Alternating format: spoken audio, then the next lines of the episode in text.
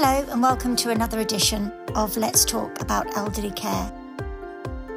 Care Campaign for the Vulnerable is receiving an unprecedented amount of correspondence and calls from families who are not allowed to go in and see loved ones due to the coronavirus. Many of these families have some solace that they can have window visits and regular FaceTime calls to ensure that loved ones are okay. However, there are rising issues with families coming to us saying that they're not regularly updated, and many care homes don't understand the emotional fallout not having these regular updates with loved ones. Today I'm talking to a daughter, Diane. Diane contacted us when she told us, along with many other families, that this is now affecting her mental health. Thank you to Diane for chatting to us today. Hi, Diane, and welcome. Hi. So, Diane, can I ask you why you called Care Campaign for the Vulnerable? I just needed some support and help about how you go about like seeing dad. And tell me a little bit about your father. What does he have? Does he have dementia? He has vascular dementia and Alzheimer's. Must be very hard for you. Yeah, Were you close to your father? Yeah, very. So, from him going into a care home, when the lockdown happened, which was March, how often did you see your father? Every day. Sometimes twice a day. So, I can only imagine how difficult it is Yeah. with not being able to have regular visits. Yeah. What distresses you the most about not being able to see your father? He's very frail and fragile now. Obviously, I don't know how long my dad's going to be here, and I'm scared that my dad's going to pass away and I'm never going to see him again. And the acceptance of that, how are you ever going to get over that and believe that he's gone if you've not been able to see him? So, we're getting at Care Campaign for the Vulnerable many messages coming into us, very concerning messages. And I know that when I spoke to you, it was really the desperation that was quite so sad that you just want to see your father. Yeah. Can I ask you, Diane, what has the care home done to facilitate you being kept up to date? Not a lot. The amount of times like that you've had to ring them to ask them for an update because we haven't had one for days. The Zoom call once a week, not getting that once a week even. Getting in touch with CQC twice. Bear in mind, Dad has only been in that care home since April. I just Yeah. think that they don't understand, even though, like, the desperation, they know that we saw Dad every single day. They're not bothered about us as Dad's family, how much we love him. I feel that they've they've let me down a lot. Mm. It sounds that you've gone through a lot on your own as well with your family without any outside support. Yeah, no support. They haven't given us support. Dad had a social worker. Mum were ringing her. She was no good. She didn't help us. CQC didn't help us. You were just the last. I didn't even know what to do. I was just like, what am I going to do? I need to see him. Yeah. Even see him for five minutes and then all happened to him at least. I've not seen him since the 26th of July. So you haven't actually seen your father, not even a window visit. No. So when you've spoken, and I'm sure since that time you have spoken to the home, have they shown you any compassion? Have they explained that they're going to do visits or No. Don't haven't? mention it. Don't mention it. They don't tell us all. Do you know when they're updating us about dad? Because sometimes, obviously, mum gets the update, all right. It's like they're reading it off a script because it's the mm-hmm. same thing. If they ring us three days on a trot, it's the same thing, saying that dad is eating his breakfast, his dinner, his tea, but he didn't get up till 12 o'clock. So, how's he had his breakfast if he didn't get up till 12 o'clock? And Mhm. they're reading off a script. It's like the same thing. We're now on Saturday. Yeah, I had a video call on Wednesday, but Dad were asleep. Well, that's concerning. We haven't heard anything else. And was it true that you're concerned about him always sleeping when you see him? Do you know what? To be honest, if he's asleep, he's asleep. At least that I would like him once to be awake at least, you know, even mm-hmm. though he mm-hmm. doesn't know who I am and it guts me, he doesn't answer dad, I have to call him Eric for some response. But he doesn't talk, he's very like gobbledygook. Well, with dementia, it's very confused. So your dad's at late stage, is he? Dad's at final stage. I took him to see a Professor Brown. Yeah. And he said dad were classed as terminal. That was maybe two years ago. Okay. But I know you don't ever get better with dementia. No, um, there are stages to it. So, when was the last time you saw your dad? Personally? Yeah. When was the last time you saw him? 26th of July. Okay. And when you said to the home about the visits, what sort of response did they give you? Because I know that when I spoke to you, you said that you spoke to somebody in the home and they said about if you didn't like what was happening. That was when I had my breakdown. Same uh-huh. day, she rung. She rung to give us an update on dad. And she was mm-hmm. like, mm-hmm. Why do you get stressed out when we don't answer the phone and stuff? Bear in mind, dad had only just been moved to that care home a few weeks before. So you didn't even know where he'd gone? We knew where he was, but obviously we don't know that care home because we've yeah. never been inside it. And I was like, because, you know, I saw my dad every day, but at that was the same day I had the breakdown and the ambulance and stuff had to come. And she was very, very abrupt. Like, well, if you don't like it, take him out, but where are you going to take him? So you told me that your mental health is suffering because of this. Can you tell me as much as you feel comfortable to tell me? I think it's important, Diane, because we're receiving many messages from sons, daughters like you who are saying that this is affecting their mental health.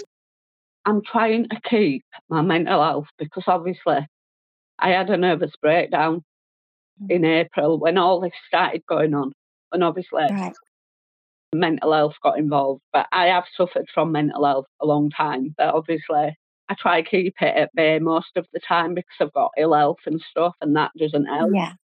So when all this mm-hmm. happened with Dad, my mental health, the way there was at the care home, didn't help, and I think that was a big part of what was going on. So I wrote letters to my mum and my kids. I've got three children that are grown up. I've got grandkids. And if it hadn't have been for my friend, I don't know what would have happened that day. Diane, are you receiving help right now? Are you receiving support? I'm on some medication. I don't have any support for mental health at the minute, no. Okay. I'm trying my hardest to like keep it at bay. Yeah. But the more it goes on with dad, the harder it's getting. I understand. I just feel like I feel like I'm letting my kids down and my grandkids by saying that, oh, what is the point of being here when you can't see someone who you love so much? And you had a very close, loving relationship with your father. Yeah. And I know that you sent Care Campaign for the Vulnerable some lovely photos of you and your father. Yeah. And we have raised this publicly with your permission and your family's permission. And I'd like to say how brave I think you and many, many families are because you're not alone. We've received many messages since we put it out that I will forward you from supporters who want to make contact. Yeah. And I think that's really positive that you'll get that support now. What I do want to touch on, Diane, is obviously care campaign for the vulnerable. We're doing our let loved ones in, treat a family member as a key worker. Yeah. We so support the Rights for Residents, John campaign. We do support all them and they're doing incredible work. Mm. Obviously, families are saying that they want to go in and be treated as a key worker. And I know that Helen Whately MP, through our campaign with the Daily Express, was saying that there was some hope here that that may happen soon. Yeah. What would you say to Helen Whately, to Matt Hancock, to the government? What would you say as a daughter that's desperate to have visitation rights, even a window visit, oh. and those care homes that are choosing not to facilitate these important visits? I just think that people like us and dad, even though my dad hasn't got a clue who I am, I feel like I've abandoned him. And the only good thing about this is that dad probably isn't suffering because he doesn't know me. But that doesn't give the government or anybody else any rights to stop people going and seeing the people they love. Every day, my heart breaks a little more every day that I cannot see him. Do you know? And how much does my dad actually know? Do you know, we went to see him. I could send you a photo of my granddaughter who was really close to my dad. I could send you a photo.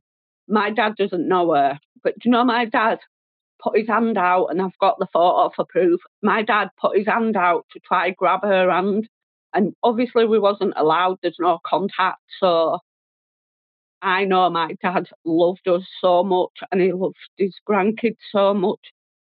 You know, I've got two new granddaughters that dad is seeing them, but they'll never ever know him because we can't take them in there to see him my dad loved babies and stuff. I've got a new granddaughter, the one where I sent you when I last saw him, and she's in the car seat. She's seen him that once, do you know what I mean? My dad will never know her mm-hmm. because we can't take her to see him. Nobody can see him. That care home has not supported any of us. That's me or my mum or my sister or my kids or anyone. That care home has actually been despicable the way they've treated us. How are we ever going to form a bond with them if Dad makes it through this lockdown? We'll never be able to form yeah. a bond with them because they've not supported us. They say one thing and then they do the complete opposite. When I ring up and speak to the admin or the manager, do you know what they say? They don't even know what's going on upstairs. They can't do because they say to me, Oh, haven't you had a video call? and you had this, and you've been getting your updates. I didn't know when we hadn't had an update for 11 days and stuff. But yeah. Wednesday, I had my video call. We're now on Saturday. From Wednesday at three o'clock, we've had no contact whatsoever. I do know that many homes that families come to us and many care homes, many providers, they are doing everything they can to facilitate calls, regular updates. And we know that because we're hearing yeah. it. But on the other hand, we are hearing very, very similar accounts from people like yourself, loving families who are telling us that care homes are not doing what they should be doing. We all know they're under pressure. We all know that they're going through a national pandemic, yeah. but that shouldn't stop care homes from ensuring valuable updates and to ensure that they have some kind of visitation, albeit window visits or safe visits, allowing visitation. And, you know, my heart bleeds for people like you who are coming to us. And, you know, we are very measured, we are balanced. We know that there's a national pandemic, and we know many, many, many carers are doing incredible work. But we also know that many are not doing what they should be yeah. doing. I want to ask you, Diane, obviously, we've raised this publicly today, and not just you, but other family members have been coming to us saying that they're desperate and their mental health, anxiety has really shot up during the, the lockdown and lack of visitation. On a lasting note, what would you say to anyone that was listening that was feeling really, really low regarding visitation? Please just try, like, get some help because if you don't, you'll end up in a situation where I ended up that day. when I was really vulnerable. I didn't have anyone to turn to. I didn't know who to turn to because my mum doesn't understand mental health. I was desperate that day, and I mean desperate. And I don't know, that was way back in April. We are now talking November, you know, and I fight demons every single day that I'm not being able to see dad. You have to try and keep it together because if you don't, and if I didn't, you know, I, I probably wouldn't be here. I put a brave yeah. face on every single day, I paint a smile on, but inside, my heart is literally broken. But please get some help. Okay. Diane, we're supporting you. Care Campaign for the Vulnerable. We're supporting you and we're supporting many family members like you. I think we're raising this now, this issue of families coming to us telling us that they're suffering depression and deep anxiety. And I want to thank you for being very brave today and speaking out about not just your own experience, but in support of others that may be going through this. Before we end it, because I know that Care Campaign is going to throw our support behind you, what would be the lasting impression that you could say to anyone, the powers to be, to allow safe visitation in care homes? What's the lasting impression you want to say to them? I think, like, even if I saw dad, it's too cold outside for dad to come outside now. He's very fragile. But even, you know, a window visit is better than nothing than what I'm getting now you know, why can't we see as loved ones? Why are some care homes letting people do window visits and some care homes not have it, letting people have any contact that way whatsoever? Well, I agree with that statement. And I know that many care homes are shutting up because of high spikes with COVID and COVID in the home. But we also know we've had correspondence from care homes that have said that, albeit they are allowing and facilitating these visits regardless of that. And I know so many that are doing it. And it's a huge, huge conflict that we're in when we are receiving messages, family messages from people like yourself that are saying that some homes are just not accommodating these visits at all. And I think until we get government actually saying that one family member can go in and be treated as a key worker. Sadly, the guidance is not going to influence some of these care homes. Yeah. What I would like to say, Diane, is we are supporting you fully. We're raising your issues on our campaign. And I would like to say thank you. Thank you.